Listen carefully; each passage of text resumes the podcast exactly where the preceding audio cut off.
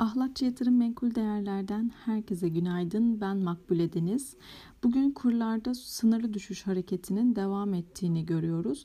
Dolar TL 13.78 ve Euro TL'de 15.63 seviyelerinden fiyatlanıyor.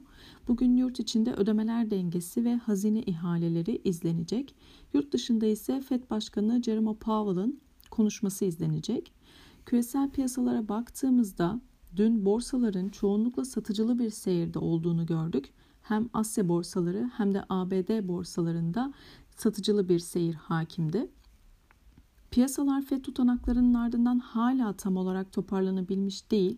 Nasdaq özellikle dün günün ilk işlem saatlerinde %3'lük geri çekilmenin ardından günü gelen alımlarla birlikte %0,05 pozitif kapatmayı başardı diyebiliriz.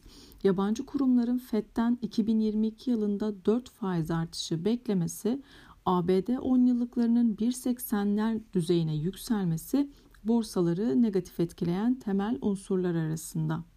Bu akşamki FED mesajları küresel borsalar açısından kritik öneme sahip olacak. Yurt içi piyasalara baktığımızda 2022 yılına pozitif başlangıç yapan endekste bu seyrin korunduğunu görüyoruz. Dün özellikle belirttiğimiz 2071 seviyesinden son işlem saatlerinde satış geldi ve endeks 2045 seviyelerinden günü tamamladı.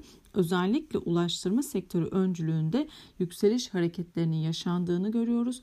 Bankacılık endeksi hala zayıf görünümünü e, koruyor.